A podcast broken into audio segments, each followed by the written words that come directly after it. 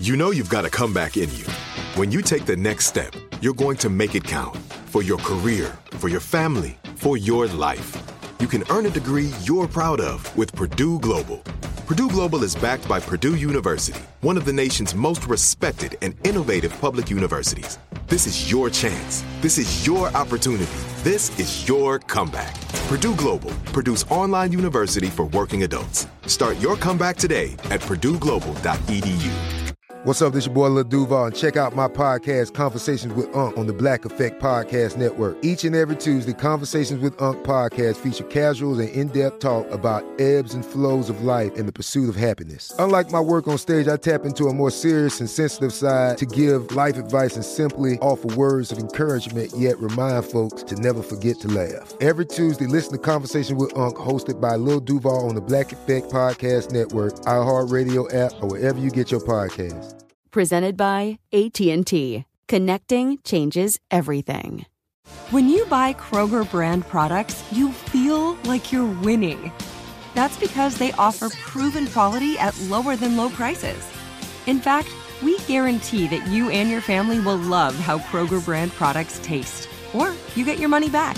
So next time you're shopping for the family, look for delicious Kroger brand products because they'll make you all feel like you're winning. Shop now, in store, or online. Kroger, fresh for everyone.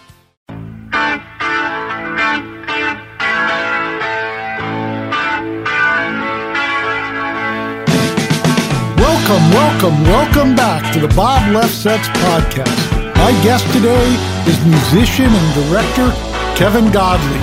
Kevin, good to have you on the program. Good to be here, Bob. Nice to see you. Happy New Year. So, where exactly are you right now?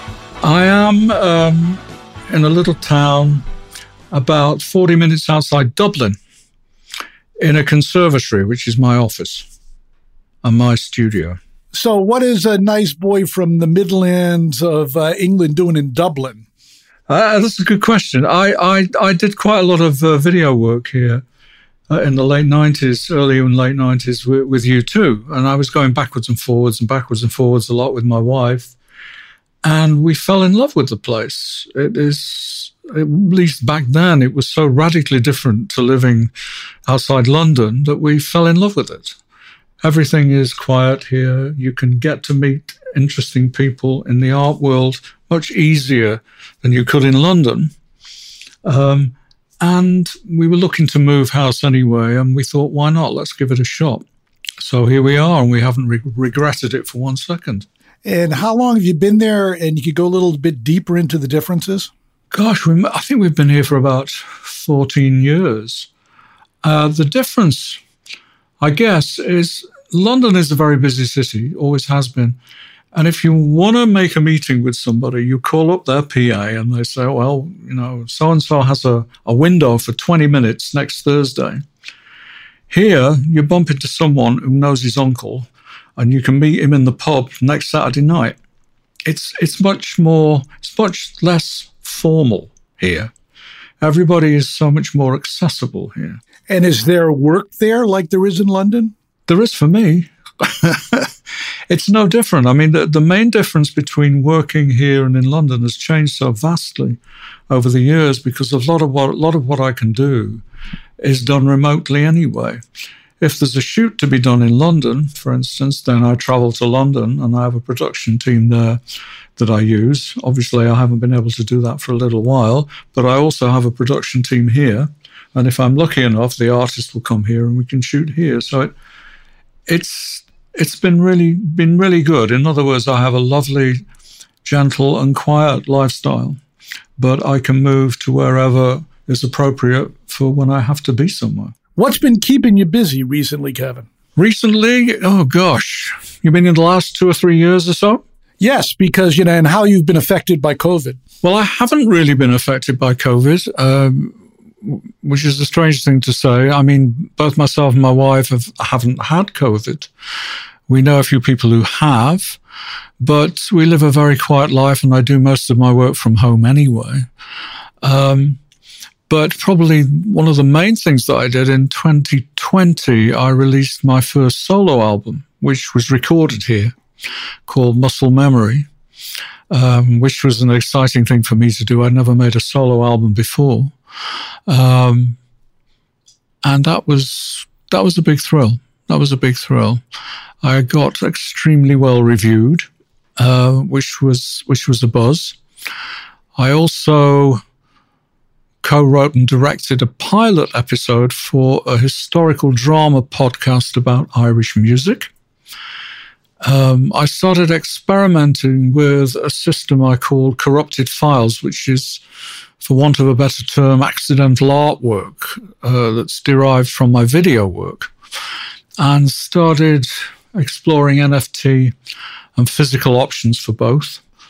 Um, also in 2021, I joined a new games company called Athena, Athena Worlds, which is led by um, an extremely well known gaming programmer called Jane Whittaker.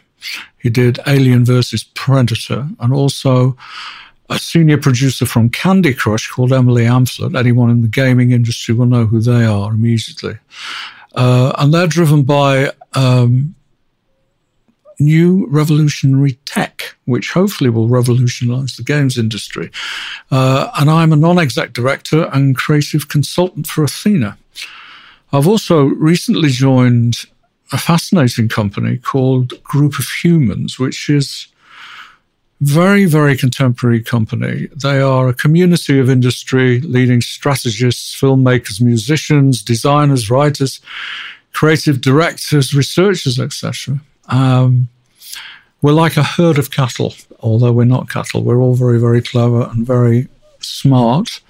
But the idea is that any any group of these people can be selected for any particular project that comes in um, to create the perfect group to deliver high quality outcomes for a, diff- for a range of different kind of clients.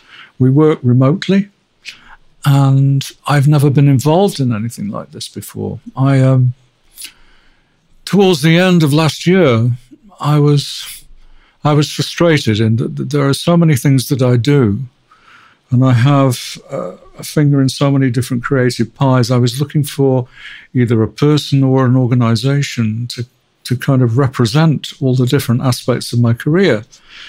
And this group of people got in touch with me via a guy who I've met before a number of years ago, a lovely guy called Rob Noble, who invited me to become part of Group of Humans. And it is it is a great it's a great bunch of people. A great bunch of people. I can't tell you what we're doing because we're all under ndas but it's it's a real buzz. It's it it allows me to explore the more commercial side of what i'm capable of doing Okay, before we leave Dublin, I have to address the situation with Ireland, which is divided in Brexit. What's your whole take on Brexit and how it should work out? It's a fucking nightmare. I never understood the point of it ever. I mean, I don't know. It's crazy. I'm not a very politically minded p- person, but I, I, I kind of don't see the point of it. It's it's divisive on a very day to day level. If you order anything online, um, we used to be able to get loads of stuff that we can no longer get now from from the UK. Um, and you have to pay extra tax when it comes into the country. It takes twice as long. I mean, that's the immediate effect of it. And it's just boring. I, I don't get it. Okay, let's go back uh, a few years. How did you ultimately get into video directing? Sort of by accident, like most things in my life. Um, as you know, we were we were in a band, quite a successful band, and when Lol Creme and I left the band, we were still making records, but we weren't a touring band, so we never appeared anywhere live. We never did any shows, but we had a record coming out and a single that was called "An Englishman in New York," not to be confused with the song of the same name by Sting.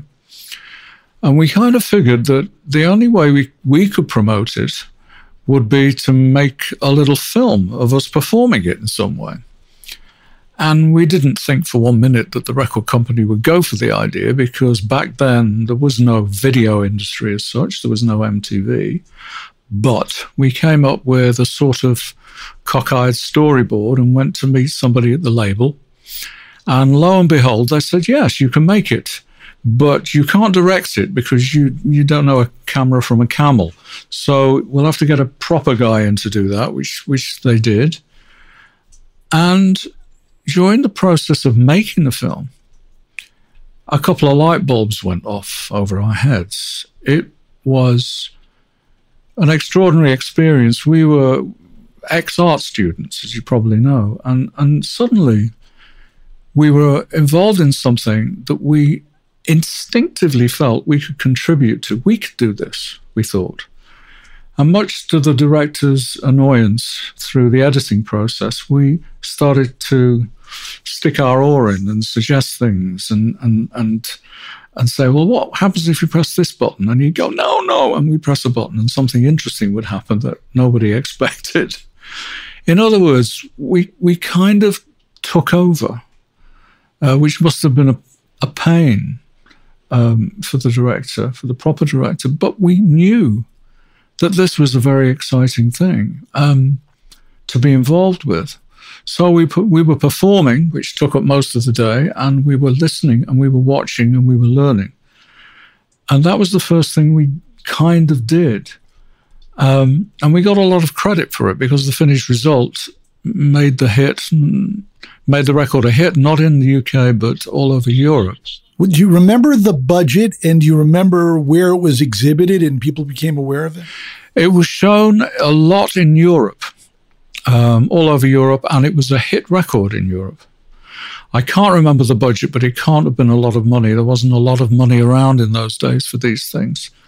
So, what actually happened from there is a guy called Steve Strange, who was just signed to our label Polydor with his band called Visage. Is the same Steve Strange who recently passed? Yes, unfortunately, yes. Uh, we knew Steve from the clubs in London, and and he wanted us to direct his first video uh, for his first single for Visage, which was called Fade to Grey, and which was a lovely compliment. I think he had to argue the point somewhat with the label, but we got to do it.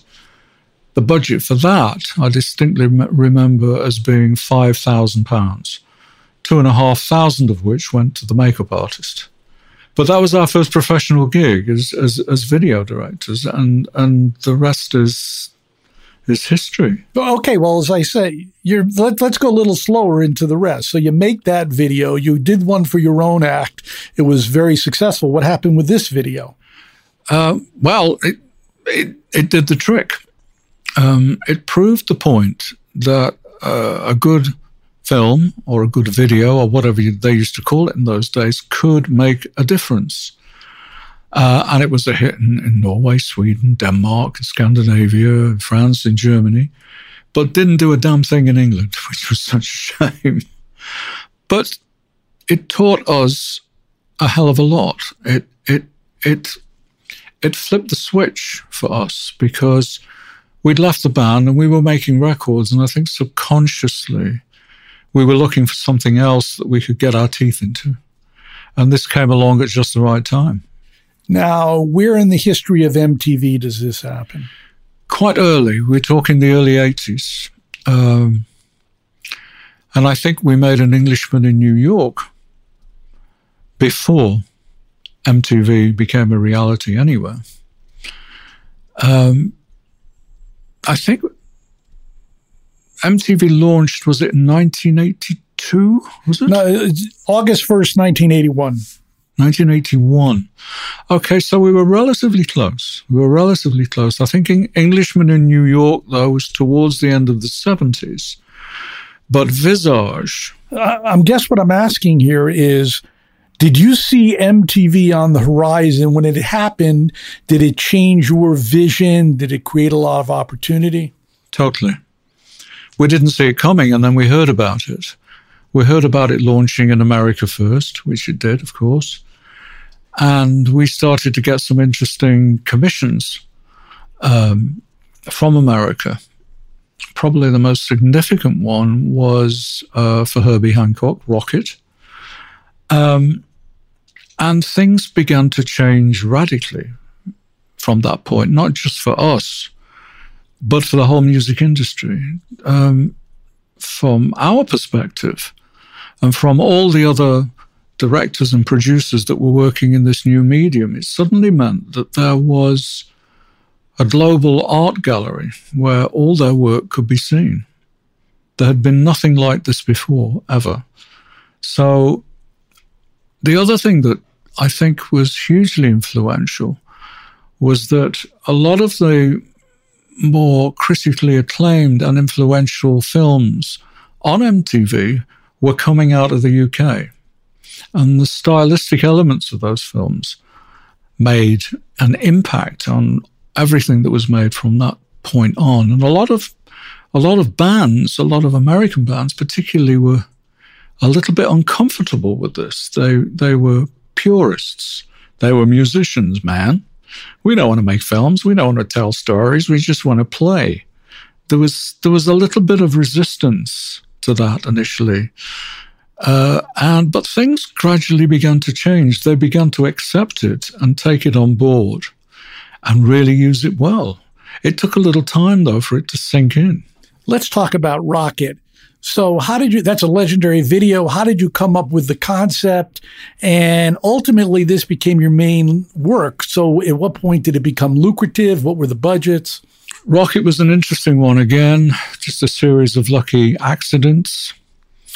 I was watching a, a, a TV news program, local TV news program, um, and they were showing a piece about uh, a sculptor, an artist called Jim Whiting, and his work, uh, which were these strange hydraulic robots. And it was probably about a five minute piece. And as soon as it started on the TV, I, I dived at the, uh, the video recorder and taped what I could of it because I found it absolutely fascinating. And something was was wonderful about it, inc- incredible.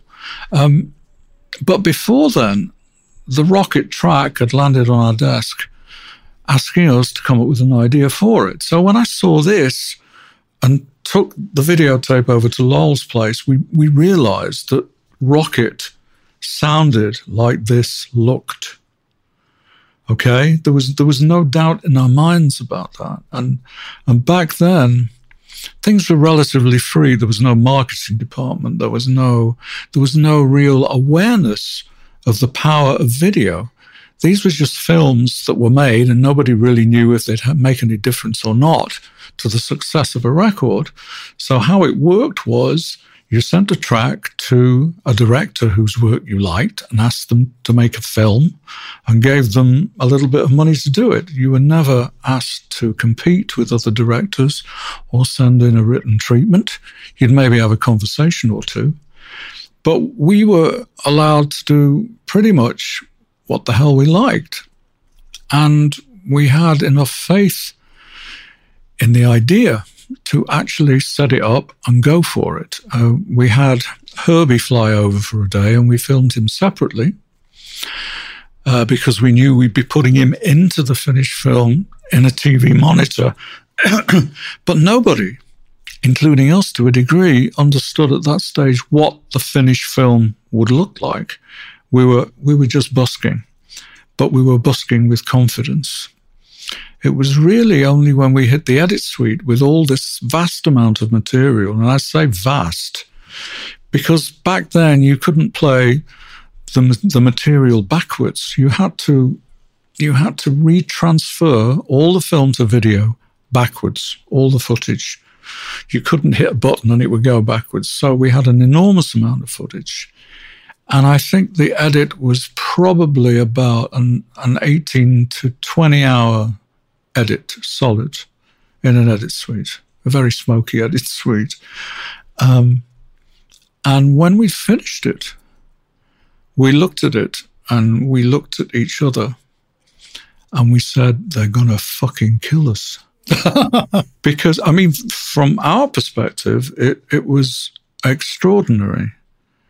Um, but there'd been nothing like that shown anywhere before. And so we, we were, you know, we thought, you know, fuck it. Let's send it to them and, and, and, and see what happens. And predictably, it was like they, they, they, they didn't quite understand what they were watching, if that makes any sense. Um, but they did know they had something. What they didn't know and what we didn't know is that that something was going to turn out to be something significant uh, in kicking the medium forward. And we won a lot of awards at the first MTV show for that one particular video. It was, um, and it taught us that, you know, believe in your instincts. You know what you're doing, even though you don't know that you know what you're doing. you do know something that they don't know. So just keep doing this because you're good at it.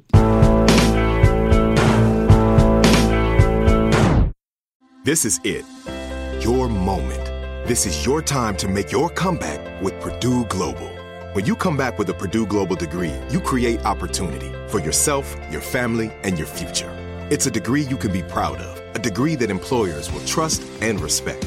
Purdue Global offers working adults like you over 175 flexible degree programs to meet your specific career goals. These include associate, bachelor's, master's, and doctoral degrees and certificates. Purdue Global degree programs range from nursing to business to communication and more. Whatever your interest, we have the degree that will move you forward. You have the knowledge, you have the experience. Now it's time to get credit for the work you've done and earn the recognition you deserve with Purdue Global, Purdue's online university for working adults. You know you're worth it. We do too. So don't wait another second to get the degree that will take your career to the next level. Start your comeback today at purdueglobal.edu. Are you still searching for your perfect place to call home? Well, now is the time to buy at Fisher Homes. If you're looking to move in before the end of 2024, May could be your last opportunity to start building your dream home and close before the year's end. If you're hoping to move in even sooner, Fisher Homes also has homes that are move in ready and waiting for you, where you can start enjoying the benefits of homeownership even faster. Schedule your personal tour with a new home advisor today at FisherHomes.com and make this spring the season you find your perfect home sweet home. Spectrum One is a big deal. You get Spectrum Internet with the most reliable internet speeds, free advanced Wi Fi for enhanced security and privacy, and a free Spectrum Mobile Unlimited line with nationwide 5G included, all while saving big. For the big speed, big reliability, and big savings you want, get Spectrum One. Just $49.99 a month for 12 months. Visit spectrum.com slash big deal for full details. Offer subject to change, valid for qualified residential customers only, service not available in all areas. Restrictions apply. Let's go back a couple of years. Tell me the story of the making of the video for Duran Duran's Girls on Film. They're, they're a very clever bunch of guys, still are. Um, and as is their management, they, they were very savvy in, um, in wanting to break America. They were keeping an eye on what was going on in the clubs, as well as what was going on in TV. And what was going on in the clubs was that they were playing these newfangled video things in the clubs, and some of them were kind of uncensored because there were no there was no censorship in the clubs. The raunchier they were, the more daring they were, the weirder they were, the more they'd get played. And so, as part of the brief for Girls on Film, um, we were told to create a version that was to be played in clubs, primarily in clubs. So they were kind of, kind of coming at America from underneath, not from in front. Uh, so that's what we did. It just so happened that that and and, and the the TV cut was a little tame, as you know, but the uh, the full version was kind of probably wouldn't get made today. It was very sexy, very raunchy, very daring for its time. And the word started to spread, as that sometimes happens. And it was all part of this, this growth, this strange upheaval that was going on in the music business, people were getting excited about the power of, of the music video. And it became a thing. How'd you end up working with the police? Um, we we used to record in the same studio, strangely enough, um, near where, where Lol lived at the time, in a place called Leatherhead, which sounds like a heavy metal band. Um, a little studio um, called Surrey Sound, which was run by a guy who was producing the police at the time, and they were working there. And we'd kind of meet every now and again. We'd finish a session, they'd start a session. And when we came into our first album as Godley and Creme, Nigel, Nigel Gray was the, the guy I'm talking about. He, he played us the stuff he'd been recording with the police. And it kind of made our hair stand up on end. Just three people playing and singing, whereas we were messing around with all sorts of peculiar sounds and and synths and good knows what. Um, there were these three guys that were that were that had it, that magic stuff that everybody wants to find, and that's kind of where we met them. And at this point, we we this was prior to us getting into music video, really. Um, but when they when they'd made it big, and they wanted to change their style on film, they called us. Um, they were doing hugely well all over the world and in America. And the album that um, Every Breath You Take was on, they wanted to present it in a more sophisticated way, a more interesting way. Uh, and they asked us if we'd be interested in making a film for it. And of course we were. The interesting thing is that we were all, they were thinking along a certain line and we were thinking along certain lines, but we never really got together to talk about it. Uh, until we flew over to LA to meet them at the record label.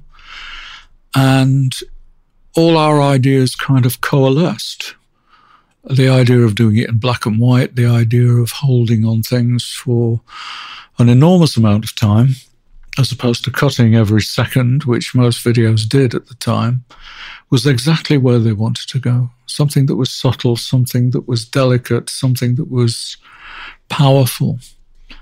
Um, it was an extraordinary, uplifting experience for us and a, a huge kick up the ladder. There were a number of of shoots around about that time, and there was Herbie, there was Every Breath You Take.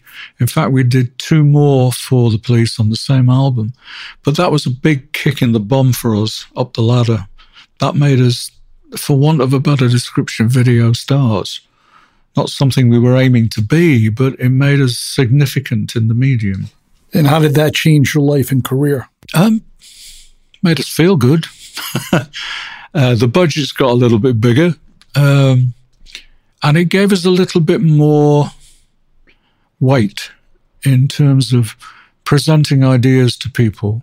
Um, I think the industry was starting to understand, um, at least the marketing people within the industry were, were beginning to understand the power of a music video and how it could actually help uh, a single become a hit. And therefore, when they came to us, they, they knew if they were coming to us, we weren't going to do what they told us to do. And we were trusted to a degree to deliver them something, A, that was original, that was different, but had a quality that was going to help the record be a success. And we used to push that home. That was that was the buzz for us, in a sense. It, it wasn't it wasn't about the success. It, it was about being allowed to try something that we would dearly like to see on the screen. And sort of, shall we say, eight times out of 10, it did the job. How did you feel when you'd make a successful video for an act and then they would end up working with somebody else for the next video? Um, it didn't happen that often, at least not initially. Uh, particularly in the police's case, we we did every breath, and we did the following two videos. But I think what was happening, the industry as an industry was was maturing, and more people uh, were coming into the industry, more directors were realizing that, you know, as well as the commercials that they did, as well as the films that they did, this was an area where they could be free or a little freer than everything else. And they could try some bizarre ideas out that they may not be able to try in some of the other area, areas of their work. So I wouldn't say it was becoming crowded, but it was becoming populated with a lot of different kinds of directors.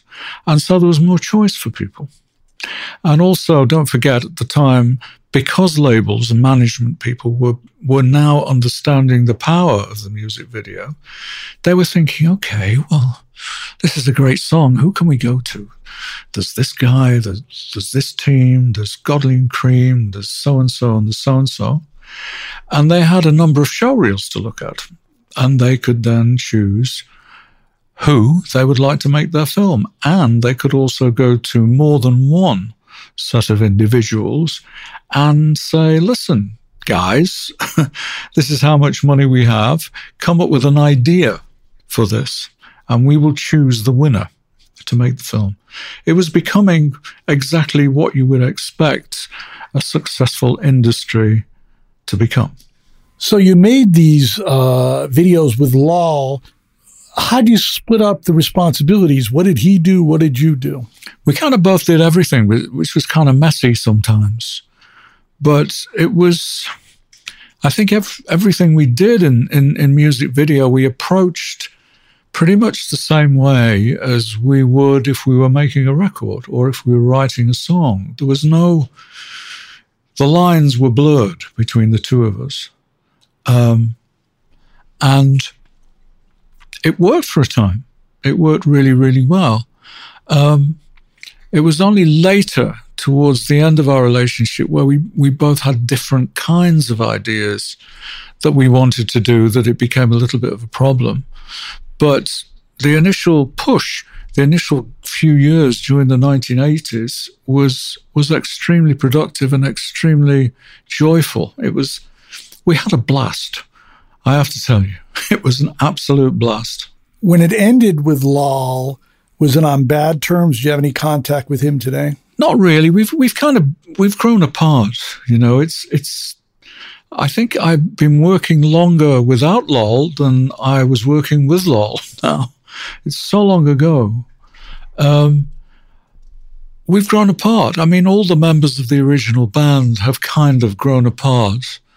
It's funny. I think, you know, when you're young and you're a band and you're starting off together, there's a gang mentality. It's, it's, it's you against the world. And the most important thing in your lives is the band, the success of the band and the quality of the music that you make. And that's all, that's all that counts. But gradually, as you grow into yourself, as you become older and you make new friends and you have new experiences, you develop you develop as a person.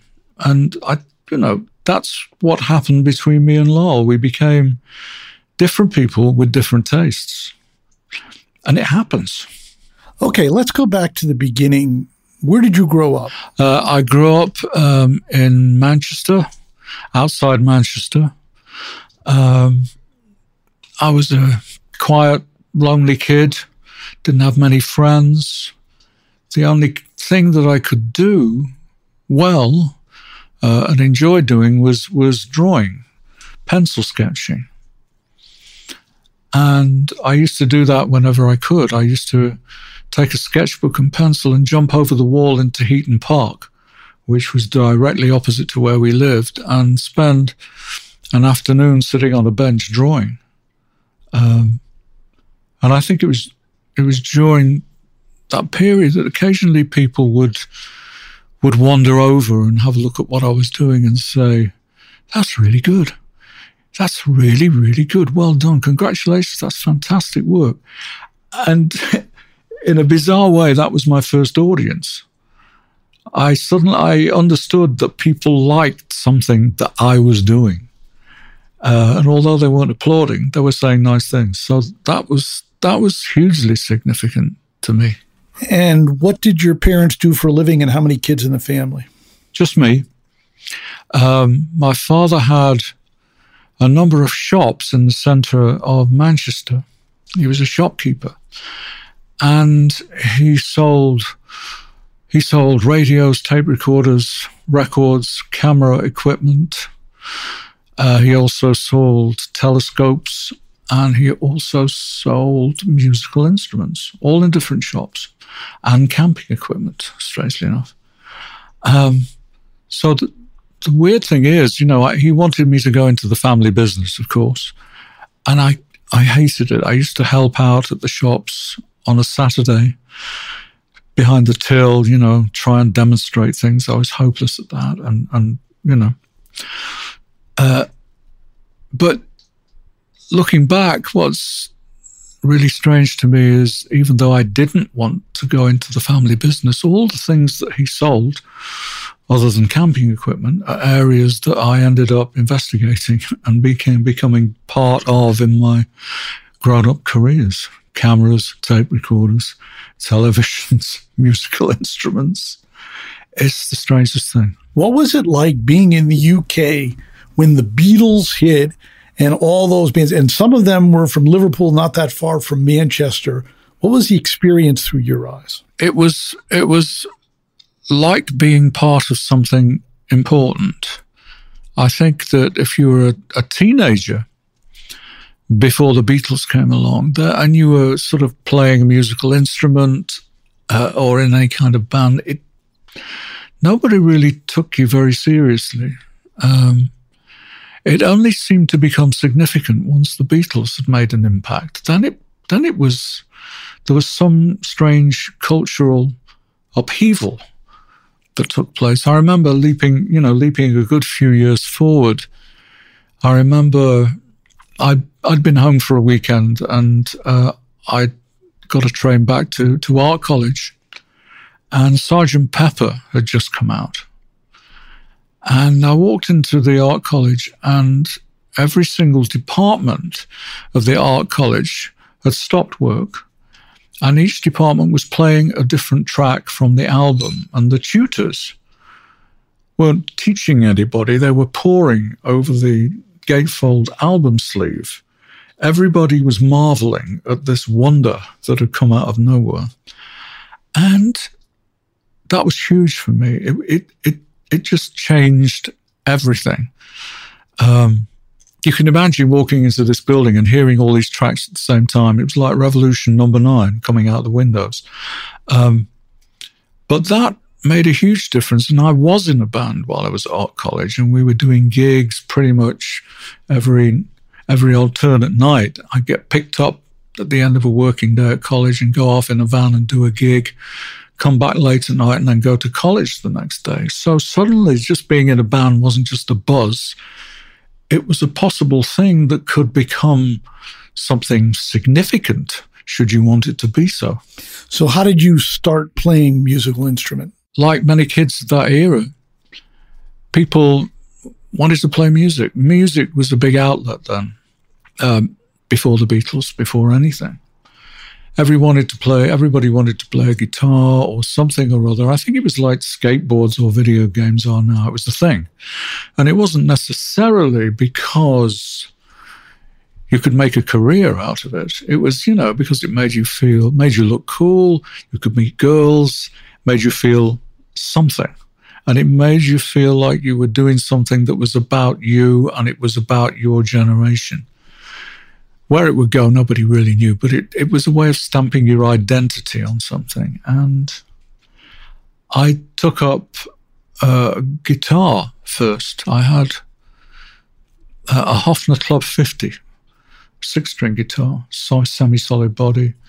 And I was terrible. I joined a group called Group 17 and played bass on a six string guitar very badly. And we used to do covers of a band called The Shadows, who used to back Cliff Richard in the UK. And we used to play things like old people's homes and private parties and whatever we could get. But there was, we were terrible, but there was something amazing about the experience. And I, I shifted to drums because um, my next door neighbor uh, my next door neighbour's family were quite wealthy. Had bought his name was Jeff.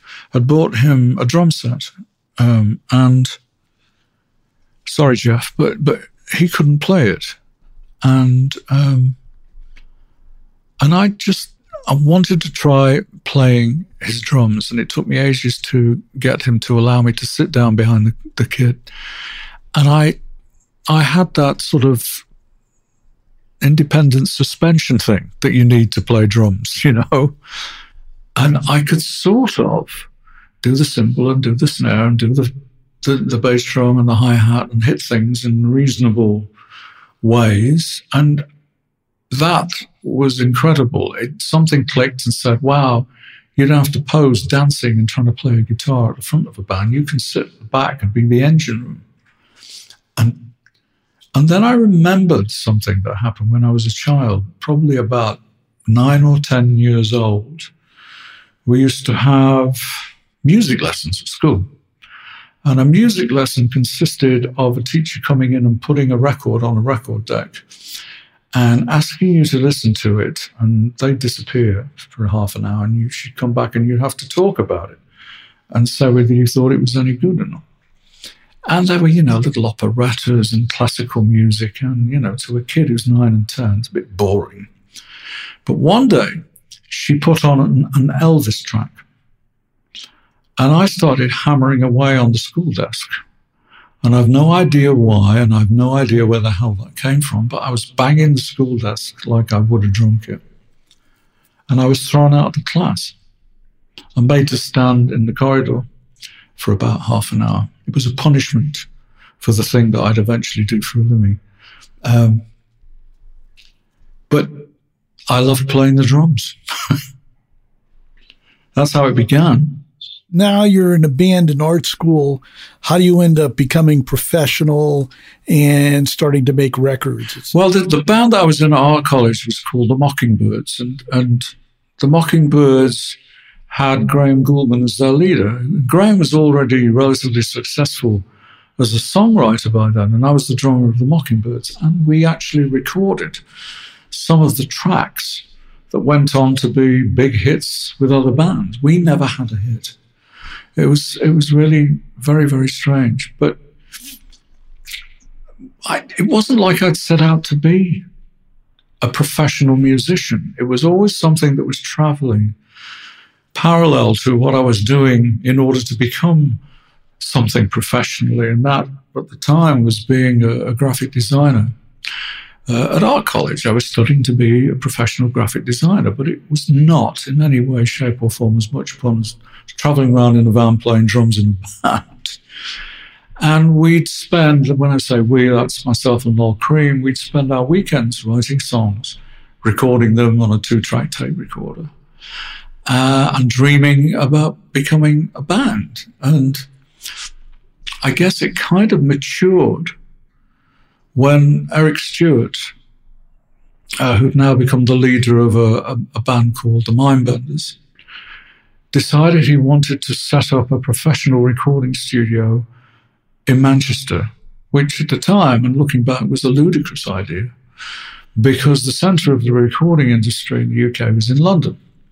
But he wanted to do this in Manchester. He, he raised the money, found a building, and they built a recording studio. Small place, but with a good room, good control room. And because we moved in similar circles, we were asked to be, myself and Lol, we were asked to be the two guys who came in that would allow him to test the equipment. And, you know, I would sit there and hammer away at the drums they'd multi-track the drums and Lol would sort of sit opposite me on the floor strumming away on something and before we knew it, you know, during this testing period, we'd recorded something that sounded quite interesting. It turned out to be this thing called Neanderthal Man. Um, that we had to record again because once we'd gone home during one of the test days, someone wiped the tape that we'd been recording up and we had to start from scratch. But um, we learned something and we recorded this thing called Neanderthal Man that was a number two hit record in the UK. And it was like, you know, it just came out of just doing it as opposed to planning to do it. And usually that's the best way. And so, how did it ultimately become 10cc? Uh, Hot Legs didn't last very long. We, we made an album, we did a tour, but we made the fatal error of not understanding how the business works. Neanderthal Man was a very strange piece of music, if it even qualifies for being a piece of music. But the album, and it's interesting this because the, the album was like, okay, we're going to make an album and this is going to be real music. But of course, if if you're young and you're starting and you're making music, it's it's almost inevitable that you're going to be trying to sound like the people that you admire.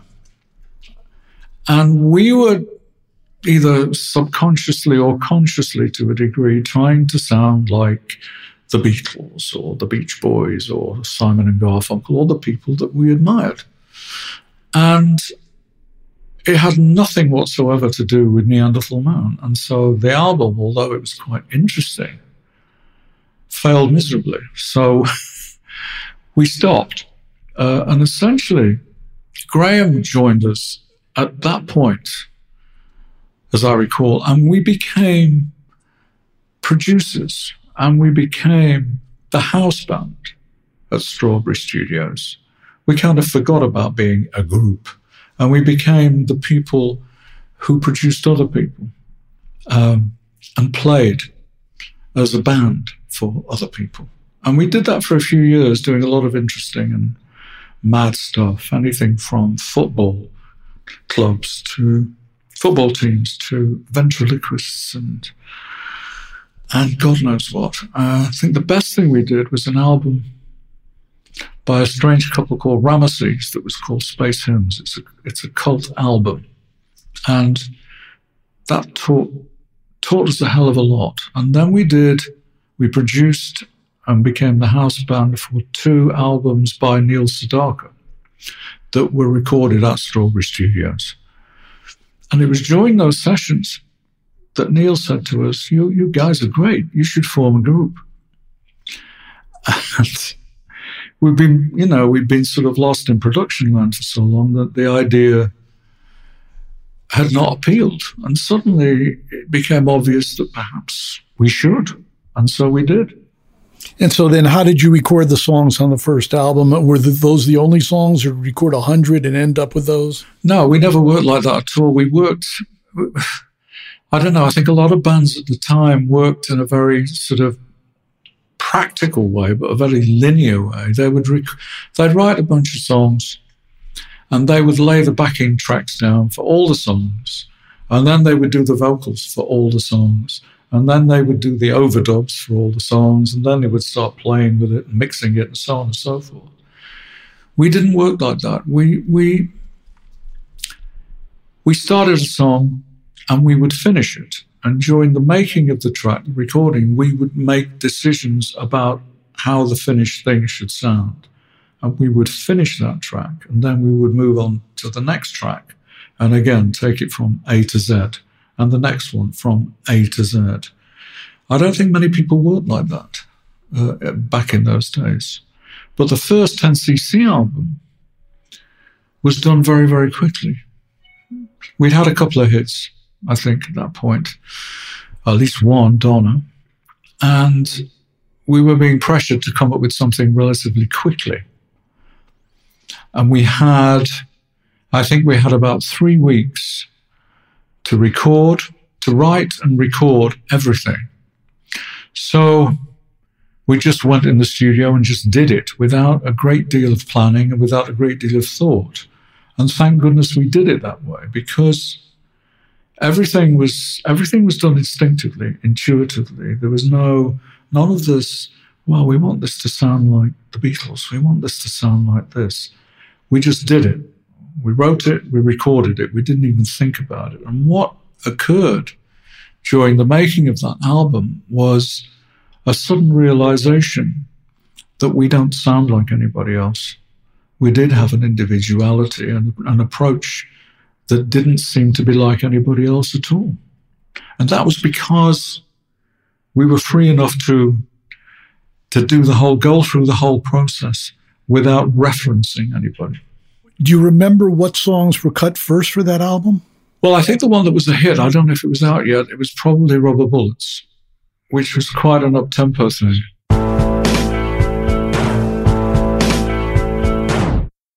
This is it. Your moment. This is your time to make your comeback with Purdue Global. When you come back with a Purdue Global degree, you create opportunity for yourself, your family, and your future.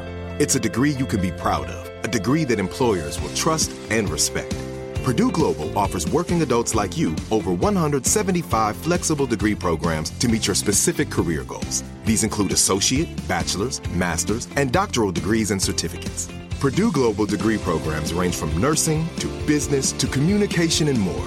Whatever your interest, we have the degree that will move you forward. You have the knowledge, you have the experience. Now it's time to get credit for the work you've done and earn the recognition you deserve with Purdue Global, Purdue's online university for working adults. You know you're worth it. We do too. So don't wait another second to get the degree that will take your career to the next level. Start your comeback today at purdueglobal.edu. Are you still searching for your perfect place to call home? Well, now is the time to buy at Fisher Homes. If you're looking to move in before the end of 2024, May could be your last opportunity to start building your dream home and close before the year's end. If you're hoping to move in even sooner, Fisher Homes also has homes that are move in ready and waiting for you, where you can start enjoying the benefits of homeownership even faster. Schedule your personal tour with a new home advisor today at FisherHomes.com and make this spring the season you find your perfect home sweet home. Spectrum One is a big deal. You get Spectrum Internet with the most reliable internet speeds, free advanced Wi Fi for enhanced security and privacy, and a free Spectrum Mobile Unlimited line with nationwide 5G included, all while saving big. For the big speed, big reliability, and big savings you want, get Spectrum One. Just $49.99 a month for 12 months. Visit spectrum.com slash big deal for full details. Offer subject to change, valid for qualified residential customers only. Service not available in all areas. Restrictions apply. Oh, okay, so Rubber Bullets, you know, sounded almost like a parody Beach Boys song. How did you guys come up with that sound in that song? Well, there's a lot of strange things going on in there. I mean, the, the, the, a lot of the guitar work is is recorded with the tape being played the half speed, so it finishes up being double speed.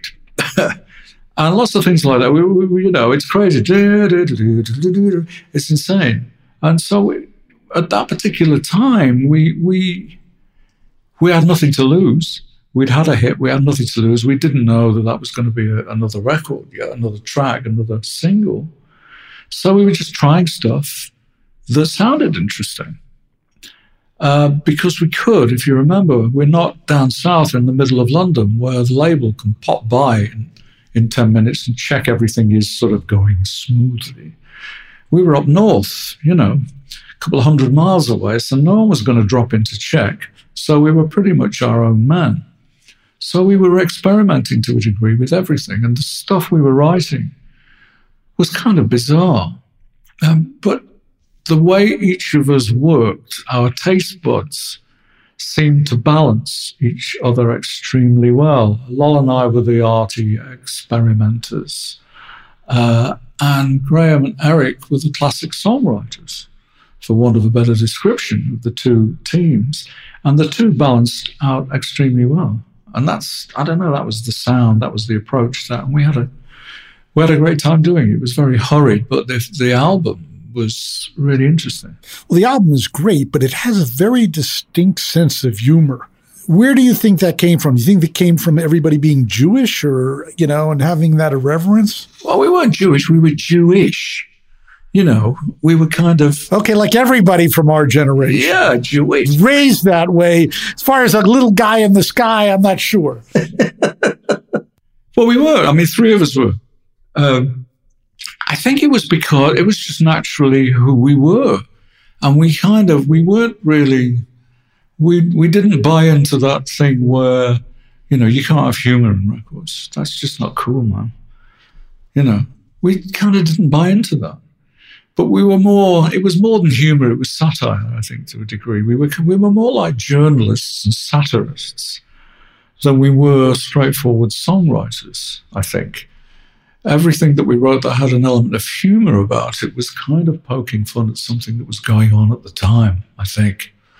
Um, no, we didn't. We weren't embarrassed about that at all. And how did you decide who sang which song? We didn't. We we we had a bizarre uh, audition system. Once the backing track had, uh, had been recorded, each one of us would go into the live room, stand in front of the mic, uh, and attempt to sing the song. And the others would hold up scorecards, you know. And if you did it well, you could carry on. And if you failed miserably, they'd hold up a sign that said next. And then you know, you'd come, and the next guy would go, and Graham would try it. And if he was good, go, you know, he got a few minutes to try it. If he wasn't, next, and so on and so forth. And it was very democratic. It, it, it really meant that the person who sang the song was the person who could sing the song the best. Okay, but even so, if you go back to that first album, you know, starts with a fanfare and it has Elvis type stuff and doo wop type stuff. I mean, it, it was really wild retro with a wink. And was that very conscious? I guess it must have been because, you know, if you four minutes into a track and you know what you're doing, if you're embarrassed by it, you start again. So it, I think, you know, like any any situation like that, you each member of the band is trying to impress all the other members of the band, and we're all trying to have a good time making this stuff. And we were trying to get an album done. So anything that we came up with, we committed to tape. Luckily, most of the stuff that we committed to tape turned out quite well. we never did that thing where we'd write 100 songs and record 50 songs and then choose the best 12. We just wrote until we felt we had something interesting and recorded it. So there was any, there was never any fat. It was all it was all slimmed down. It was all sinews, and it was all the stuff that we ended up with on the finished albums. And what was your role in the songwriting? Um, I was a songwriter. I didn't I didn't have a role, even though I don't play an instrument. You know, the the traditional way of writing in those days is you sit with somebody. Uh, in my case, mostly Lol. He would uh, be playing guitar or a keyboard, and we'd play, and I'd sing. And at some point, something would happen a certain phrase would match with a certain set of chords that that felt like something. And then you would take that a bit further and you play around and then you go, nah, and then you start again. You, you kind of develop, develop an instinct as to what, what serves the song best. There's a point in any song, if it's good, and you're always looking for the key the key could be anything. It could be a hook, it could be a phrase, it could be the way a certain melody fits with a chord, it could even be a pause. But it, it tells you something about where that song has to go. And we're always looking for that. I think every songwriter is always looking for that. And it just, you know, it was none of it felt precious to us. There was no sense of, oh, we better get this right. There was none of that because it was all such, such, such a great time and such. We could have been postmen, but we weren't. We were lucky enough to be in a band. Okay, so you worked with Lol on videos, you work with the three others in 10cc, and now you're working alone. What is the difference between working in collaboration and working alone? Um, well, there's nobody else there to start with, obviously. You or should I say, I have found it. Well, I, I probably the best example of working alone for me, and probably the most fundamentally satisfying thing I've done on my own, was a project that I did for the BBC. Um, and this was in, gosh, this I think this, this was in 1985 round about then, or maybe a little bit later, maybe 1988, I was asked by the BBC to come up with an idea for to celebrate two weeks of environmental concern broadcasting on BBC Two. And I've no idea why they came to me, but but but um, they originally wanted to put on a, a kind of live aid concert, and I I thought that was a terrible idea because Live Aid was such a huge phenomenon and so hugely successful. There was no way you could better that. there was no way you could duplicate that.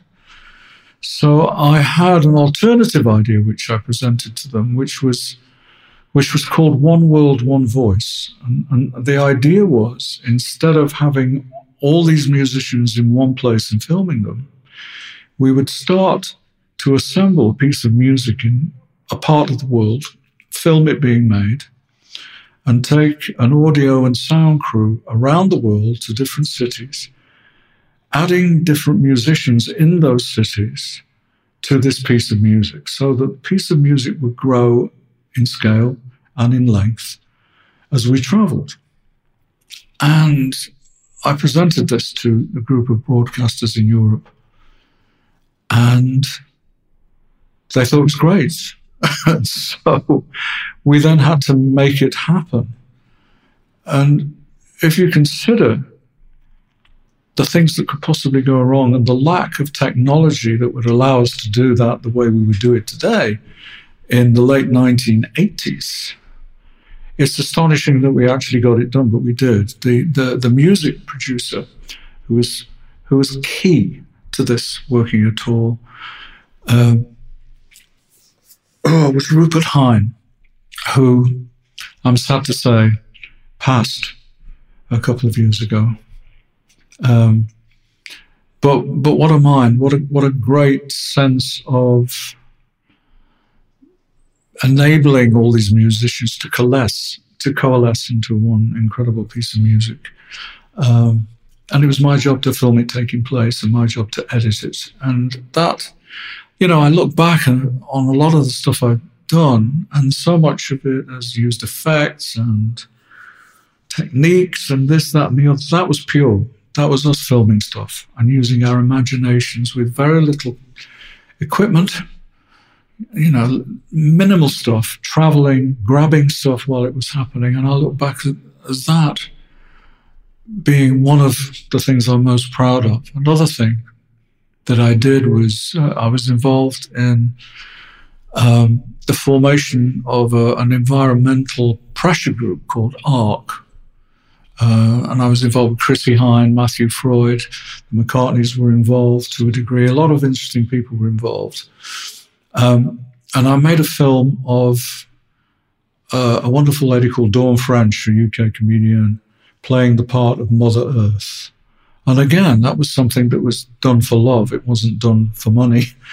Um, so there's a lot of stuff that, that I was kind of doing around about this period that brought things out of me that I didn't know that I could do and, and began to form my own set of taste buds. And musically, I guess that really started to come out when I recorded my solo album, Muscle Memory.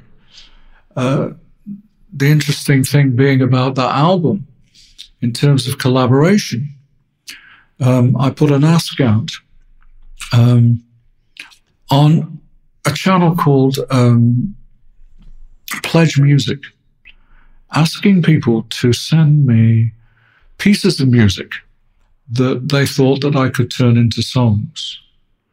Okay. And I thought maybe I'd get about 20, 50 or something. I got 286 pieces of music to choose from, which staggered me. And it took a long time to, to go through them, but I ended up choosing 12 of these pieces of music and then writing melodies and lyrics for. And once again, that was, that was a huge change for me it again, it told me that I could do something that up to that point I never knew that I could. Because I was collaborating with people, it's just that they weren't there in the room and asking me to make them coffee. Right. So you work with Jonathan King. What's your experience with Jonathan King? Jonathan King was amazing. He was the, he was the guy that signed 10cc. Right. Um, he was great. I mean, he put out our first two albums and allowed us to do what the hell we liked, pretty much.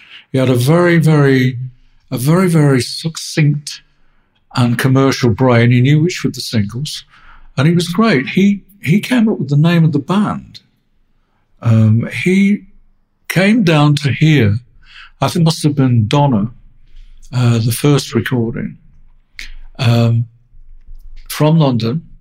And he told us that he'd had a dream the night before where he was standing outside the, the Hammersmith Odeon and up in lights above the venue, it said, uh, appearing tonight for one night only, 10cc. And he said, that's, that's who you guys are. We didn't have a name. You know, we were just still these production guys. And that's where, that's where the name came from, not that other story, which you probably know. So that other story has no truth to it whatsoever. None whatsoever. It's probably better after dinner conversation as opposed to before dinner conversation, but but it's simply not true. And even if it was, it's a pretty bad show for four guys. So literally, the dream just said 10cc. Yeah, appearing for one night only tonight, 10cc. It's interesting that, that when we started to tour, tour, when we started to tour America, we toured in the South, and nobody understood what it meant, and we ended up in some venues being billed as the Tennessee Boys. okay, on the second album, my favorite song is one that you're heavily involved with, Somewhere in Hollywood. Can you tell me about the composition and recording of that track? We were getting a bit more ambitious in the kind of songs that we like to write. And we wanted to write something that was longer, and we wanted to write something that didn't stick to the verse chorus, verse chorus, middle eight, fade um, format. And we, Lol had a, a, particular piano part, and I started singing. And it took a while to write. Um, and it felt like we'd moved forward a notch uh, with that particular song. I I re-recorded it recently. Well, not that recently, probably about five or six years ago uh, and made a film of it um, for Graham Gouldman, who, who tours his version of 10cc. But it's one of my favorite songs, one of the best songs I think we ever wrote for 10cc. I don't know, it just felt like something, a great leap forward, if you like, in terms of our songwriting skills. Well, it was epic and it had a heaviness, but it also had humorous lyrics like a dog up in Beverly Hills. It's crazy. Yeah. And there's a sort there is a tap dancing section in the middle, which is me banging shoes on the floor, and all sorts of things like that. Yeah, it, well, it was, but it was a joy. It was a difficult song to sing live, I should say. Now, supposedly on the next album, you switched to Mercury, the original soundtrack. I'm not in love. Supposedly, you were, had a lot of influence in the sound and the recording of that. Can you give me your perspective? Yeah, interestingly, I'm not in love. We'd already recorded that song um, towards the beginning of uh, that whole recording, that whole group of recording sessions for, for that album. And we'd recorded it as a kind of cheesy bossa nova. And it just didn't work. It was like, it was, it was crap.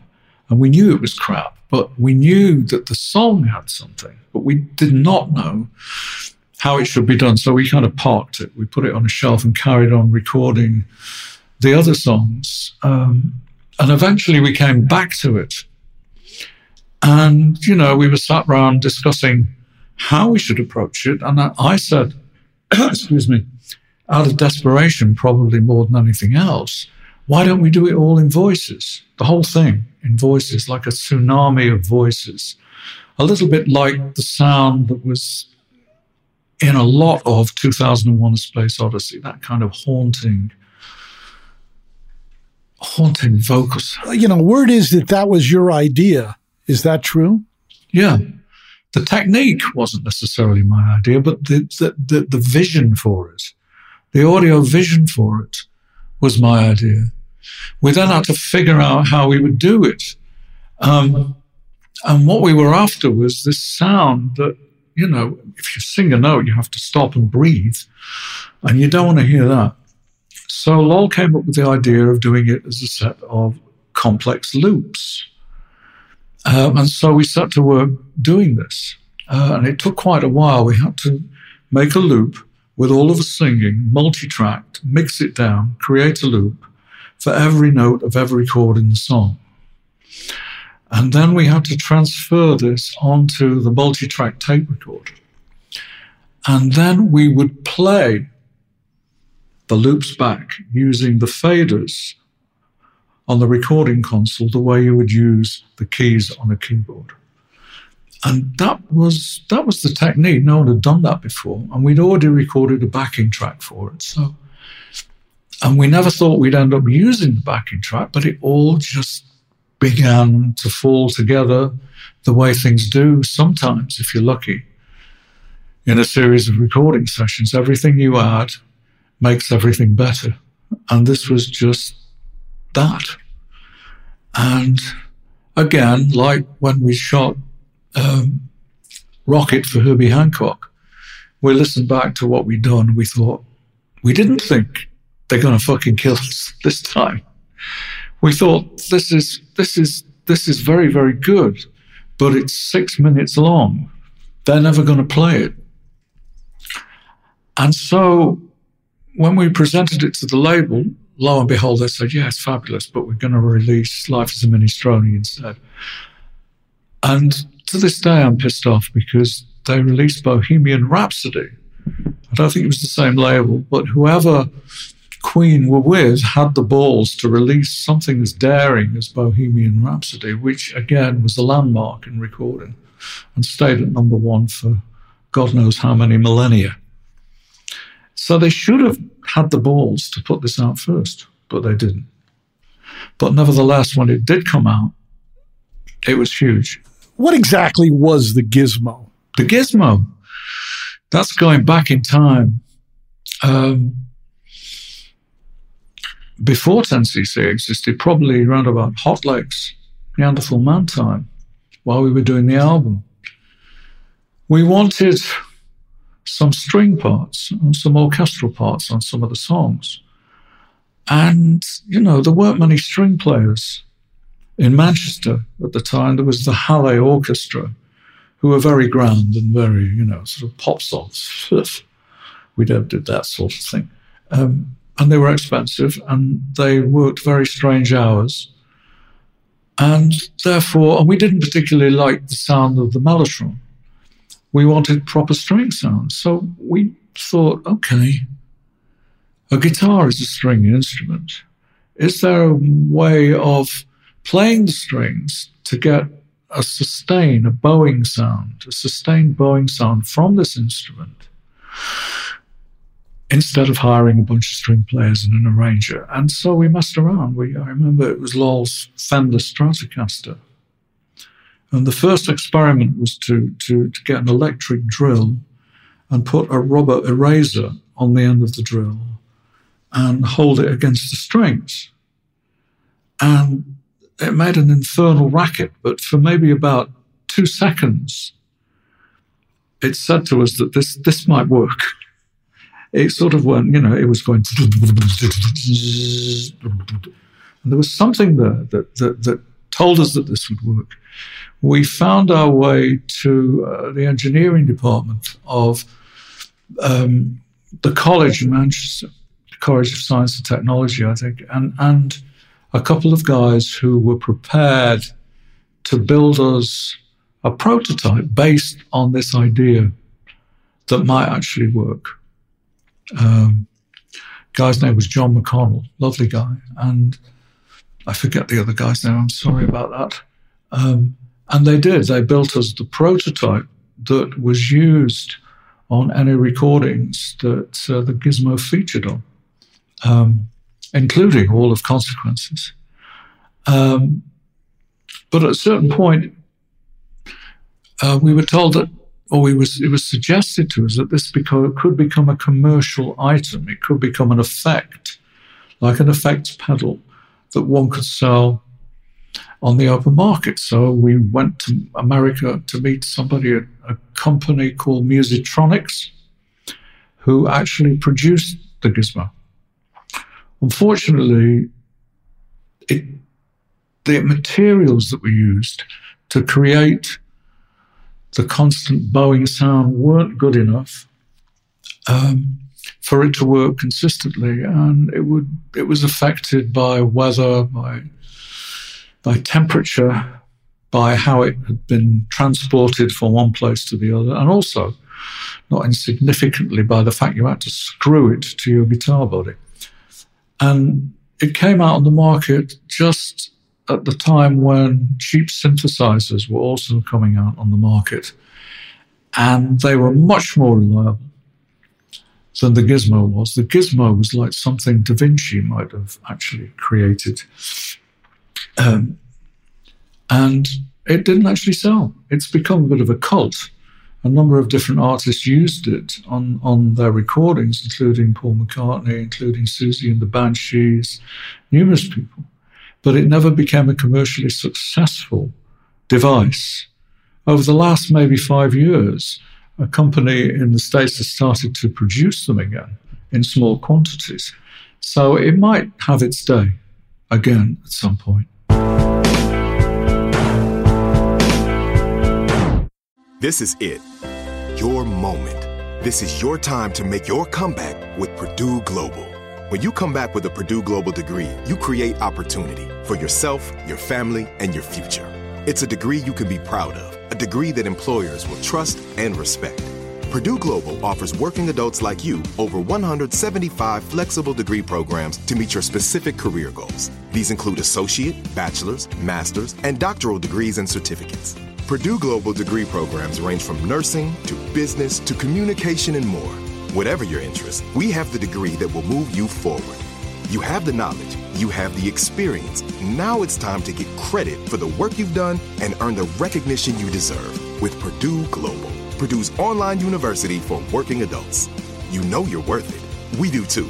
So don't wait another second to get the degree that will take your career to the next level. Start your comeback today at purdueglobal.edu. Are you still searching for your perfect place to call home? Well, now is the time to buy at Fisher Homes. If you're looking to move in before the end of 2024, May could be your last opportunity to start building your dream home and close before the year's end. If you're hoping to move in even sooner, Fisher Homes also has homes that are move in ready and waiting for you, where you can start enjoying the benefits of homeownership even faster. Schedule your personal tour with a new home advisor today at FisherHomes.com and make this spring the season you find your perfect home sweet home. Spectrum One is a big deal. You get Spectrum Internet with the most reliable internet speeds, free advanced Wi Fi for enhanced security and privacy, and a free Spectrum Mobile Unlimited line with nationwide 5G included, all while saving big. For the big speed, big reliability, and big savings you want, get Spectrum One. Just $49.99 a month for 12 months. Visit spectrum.com slash big deal for full details. Offer subject to change, valid for qualified residential customers only, service not available in all areas. Restrictions apply. Now, from the exterior, it was said that you left 10cc to make an album with the Gizmo. What really happened there, and why did you leave 10cc, and how'd you end up making a triple album? Well, it was initially it wasn't meant to be a triple album. Initially, initially the idea was we we'd invented this thing, and we didn't really get to use it and experiment with it and, and test its potential within the context of 10cc.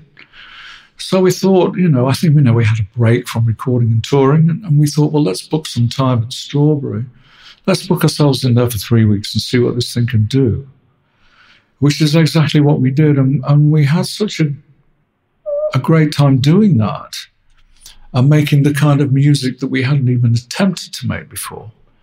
That we wanted to continue to do that. So the idea was, our initial idea was, okay, guys, we're doing something that, you know, we really think is interesting and worthwhile. Just give us a little bit more time and we'll make our single album um, and we'll put it out and then we'll come back, you know, to the group and we'll carry on. But that we we were on a roll by then. 10cc was on a roll, and there were, you know, we had a road crew, we had responsibilities, we we had to put a 10cc album out, and and and unfortunately, it was one of those situations where it was we had to do one thing or the other. We weren't really given a choice to, we weren't allowed to do it, essentially. We weren't mature enough as a group of people to understand that, you know, in order to, to grow as individuals as well as a, as a unit, we had to grow individually as well, musically, and then bring that back to the table for the bigger picture. We, that wasn't going to happen in this context. So, you know, we, we, we had numerous meetings about it and, and we, we were given an ultimatum, you know, we, we have to do a 10cc album instead. Let's, let's, let's do that. And, um, so we paused and, and, Eric and Graham had written uh, a particular song. I forget which song it was. I don't know if it was the things we do for love, but it was it was a ballad like that, and we all assembled in the studio, and you know, with a view to listening to to what was what had been written, and to think about starting a 10cc album. We they played us the song, and Lol and I looked at each other, and we thought, "Oh God, we don't want to do this anymore." and and that was it. It was, it was as simple as that. We, we just, we found access to a way of working that was thrilling us. And really, that's what 10cc were all about for the first three years or so. It was all about the thrill of doing it, not the success. The thrill of the four of us in the studio making music was what it was about. And that somehow got diluted but we found it again. And we wanted to continue doing that. Yes. And then 10cc, which sounds different now. You can definitely hear the difference between the post You and Lol albums, sound different. And one can argue the albums are not as good, but they're gigantic hits on that record. So, how did you feel being on the uh, outside of that? We didn't have a problem that. We, we our thing had ceased to become about hits. Um, it was never really about hits. I think the fact that 10cc had hits was a bonus. You know, we made stuff that we wanted to make, and a hell of a lot of people liked them. Wow. You know, what's not to like? Um, but now we were we were in a different frame of mind. We we were we were artists. if you go back to that era, royalty rates were low. There were four people in the band but the money can be in publishing, but there were multiple writers. Do you get any money from those songs? Have you sold the rights? What's the status of that? God, you're going you're going back a long way. We didn't even think about money in those. Well, days. you know whether the money's coming into your account or not.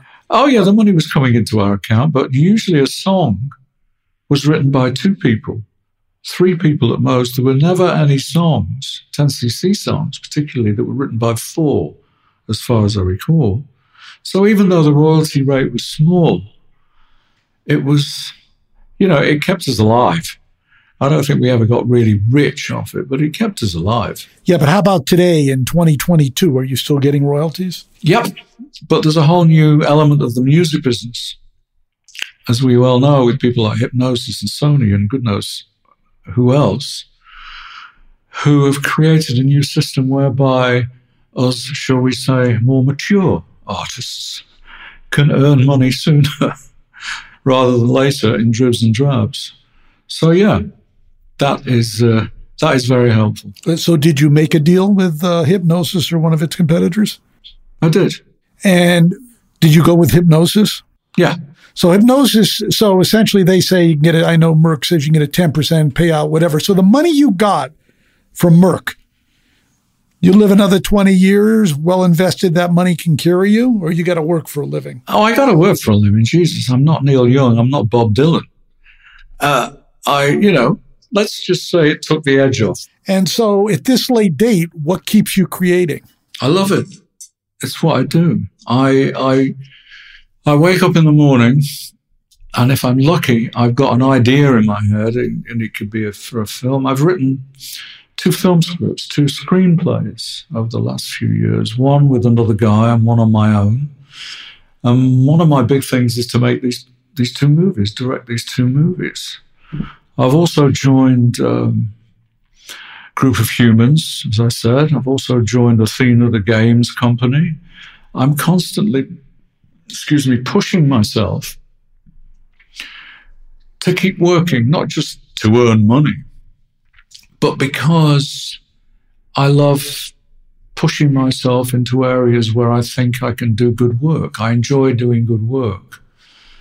Um, so there are a number of projects on the horizon, a number of self-initiated projects that uh, things that I would dearly like to do um, that I'm pushing to get done. Two of which are these two film scripts. So uh, unfortunately, we were, we were really close to going into pre production before COVID hit for one of the films. Uh, and that's sort of been on the back back burner, so I'm I'm sort of pushing to try and get that to the fore again. Um, the other is a low budget film about media in the 21st century, which is a bit hardcore. So I'm trying to get that off the ground. But it's up here it's up here that counts. It's it's keeping busy up up there. You know, it's so easy not to. Well, let me just ask you make an album like Muscle Memory, you put a lot of time, but the music business has changed and it's much harder to be heard than it was before. Does that make it harder to do it, or just as long as you can get your idea down, you're happy? Uh, yes, the latter. For me, it was about just getting the idea. It was about proving it proving it to myself, proving that I could actually do it and actually do something that wasn't just 20 minutes of fluff. It was, you know, it had a little bit of weight to it. The lyrics were good, the tunes were good, the exercise was good. The whole process was, was elevating for me. Um, it still had the mystery, still had the magic. Okay, so you still have things in the pipeline, but at this point, if you look back, what are you most proud of? Across the whole lifetime? Absolutely. Give me two. Two. Jesus. Well, the album is one. Muscle Memory is one. Um, one World, One Voice is another. That's two. Um, the first 10cc album, maybe. A three and a number of different music videos. If I can have a four, which is, you know, I did a number of videos for U2, which I'm very proud of. Uh, but possibly Rockit is the one that stands out um, head and shoulders above the other because of what I was saying before, because it was so bizarre and nobody knew what the hell it was and it did a huge amount, a number of different levels. Okay, you mentioned that you that you would like to do a movie about uh, media. So you grew up in an analog world. We live in a digital internet world. You've seen both. What do you think about where we are today? Uh, it's complex. It's fascinating. Um,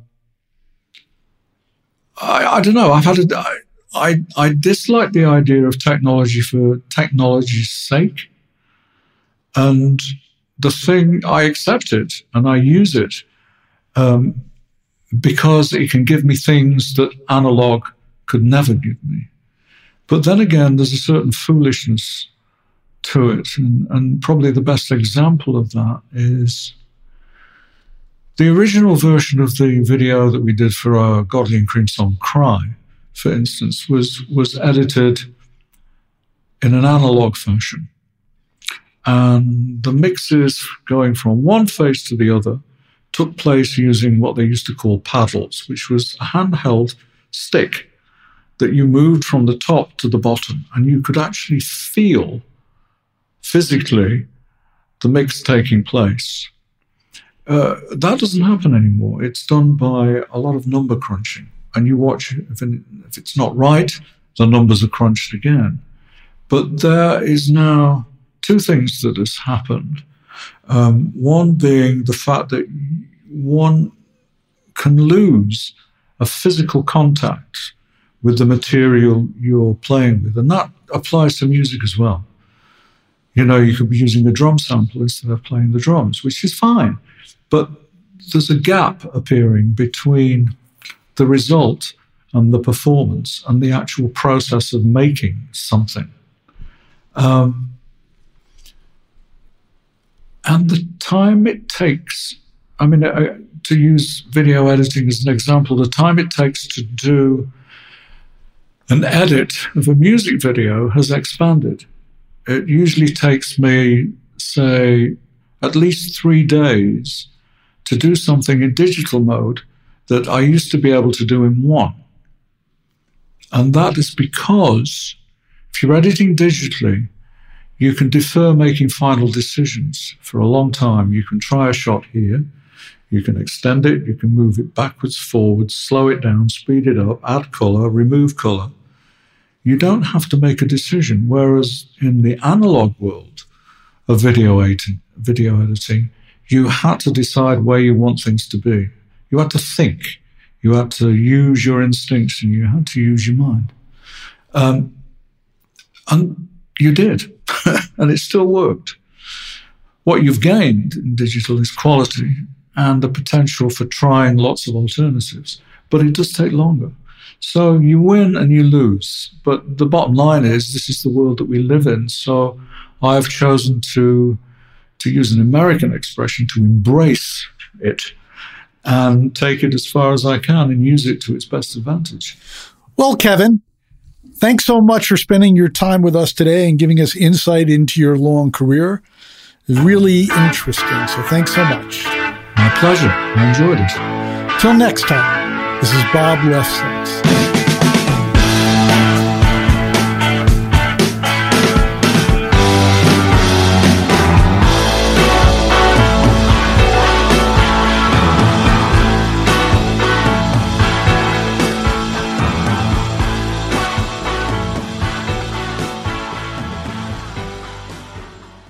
Are you still searching for your perfect place to call home? Well, now is the time to buy at Fisher Homes. If you're looking to move in before the end of 2024, May could be your last opportunity to start building your dream home and close before the year's end. If you're hoping to move in even sooner, Fisher Homes also has homes that are move in ready and waiting for you, where you can start enjoying the benefits of homeownership even faster. Schedule your personal tour with a new home advisor today at FisherHomes.com and make this spring the season you find your perfect home sweet home. It is Ryan here, and I have a question for you. What do you do when you win? Like, are you a fist pumper? A woohooer, a hand clapper, a high fiver. I kind of like the high five, but if you want to hone in on those winning moves, check out Chumba Casino. At ChumbaCasino.com, choose from hundreds of social casino style games for your chance to redeem serious cash prizes. There are new game releases weekly, plus free daily bonuses. So don't wait. Start having the most fun ever at ChumbaCasino.com. No purchase necessary. VGW. Void were prohibited by law. See terms and conditions. 18 plus. This is Malcolm Gladwell from Revisionist History. eBay Motors is here for the ride. With some elbow grease, fresh installs, and a whole lot of love, you transformed a 100,000 miles and a body full of rust into a drive that's all your own. Brake kits, LED headlights, whatever you need, eBay Motors has it. And with eBay Guaranteed Fit, it's guaranteed to fit your ride the first time, every time, or your money back. Plus, at these prices, you're burning rubber, not cash. Keep your ride or die alive at ebaymotors.com Eligible items only, exclusions apply.